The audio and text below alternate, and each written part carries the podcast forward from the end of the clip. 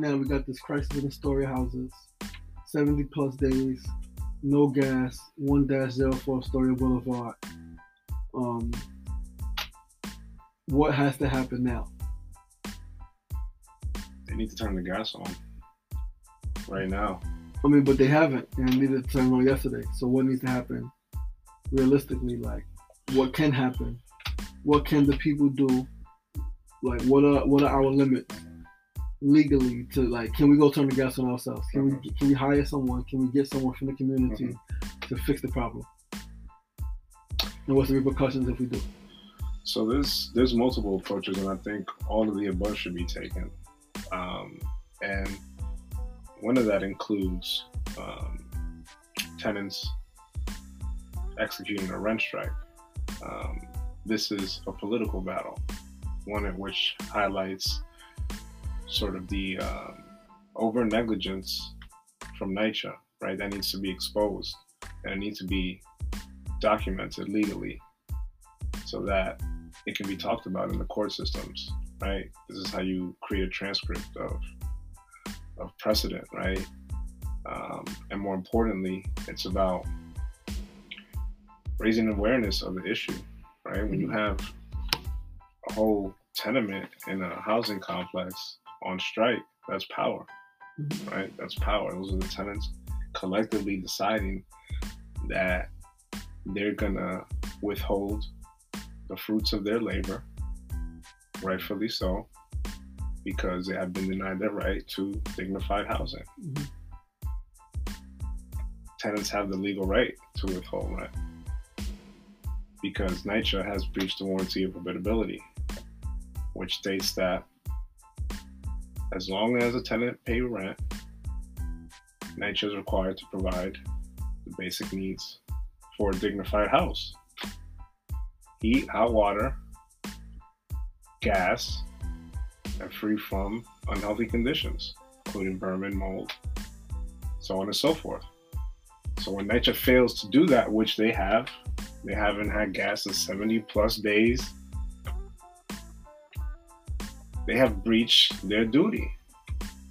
They breached their end of the bargain. So the tenants are within their legal right to withhold rent. That's why when you go to housing court, the first thing your housing attorney asks you when they're filing a notice of eviction is do you have any repairs? Because it's a legal defense against eviction. Right? So that's one that's one angle. The other angle is this is really rooted in I think mutual aid, self-determination, community, and what we've been building for the past couple months during COVID is, and in some way, the lowest hanging fruit is just to get gas stoves for the 48 apartments and Astoria Houses. Now we know in, in a capitalist society that requires money. Right? So that's that's a, that's an alternative that has been discussed as well. And the other side of that coin is lobbying the elected officials. Right? Straight up. So I mean, in terms of rent strike, what do you? Why do you think? Because to me, it's like the logical thing to do. Um, it's one thing when the elevator in your is not working. It's one thing when you know sometimes the hot water's not on. You know, um, you know for two three days, right? You're like, okay, it's just part of the struggle of living in NYCHA. um, which is not okay at all. Still, but I'm saying when when that happens and you and you become conditioned and used to it, it's, it's, it's just okay.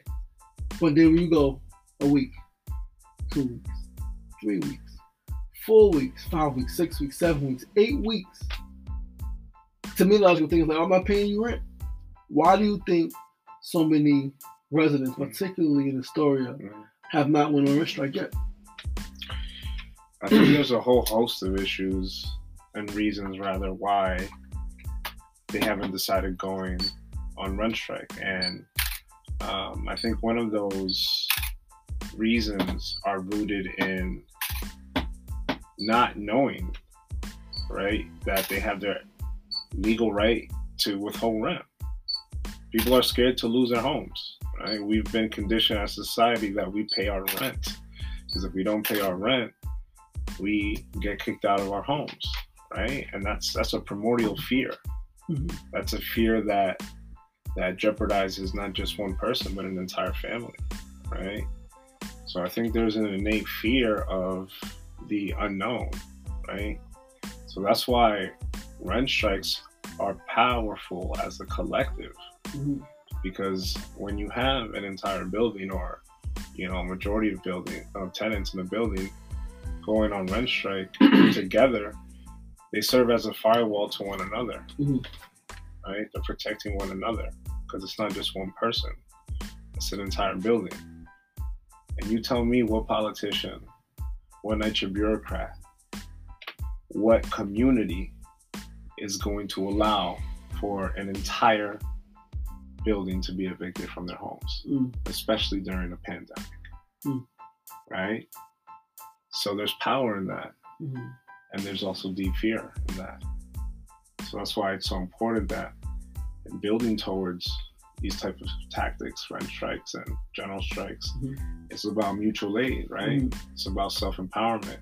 It's about community empowering community by you know feeding ourselves, taking care of each other, um, educating each other, really doubling down on community. And I think that's the silver lining in this pandemic Mhm. because it's given us so much more power that we forgot that we had Mhm. or that we utilize only in a very limited scope, right, with our immediate family and friends. But now we're in a position where we have to extend that to the community and to the people that we share space with. So that's that. I think that fear of being replaced or rather displaced, Mm.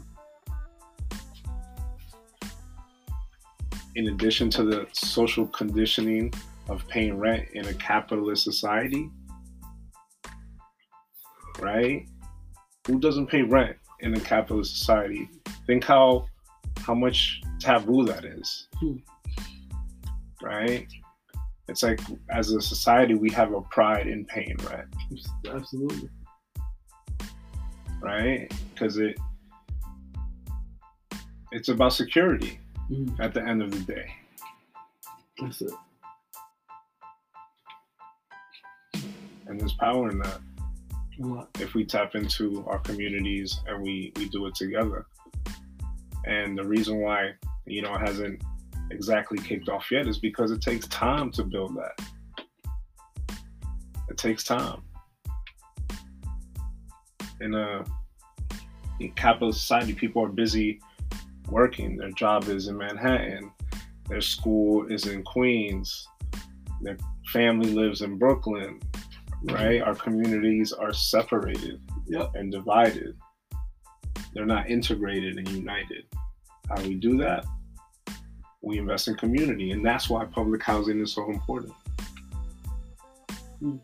It's investing in community, not for profit. It's not for making money or making sure the developer can, you know, uh, come up with another plan and make some more money to build more homes under the, the spirit of affordability because they say if they build more homes it drives the prices down but we know that ain't true because we've been living in long island city in astoria our whole lives and the rent has only gone up That's it.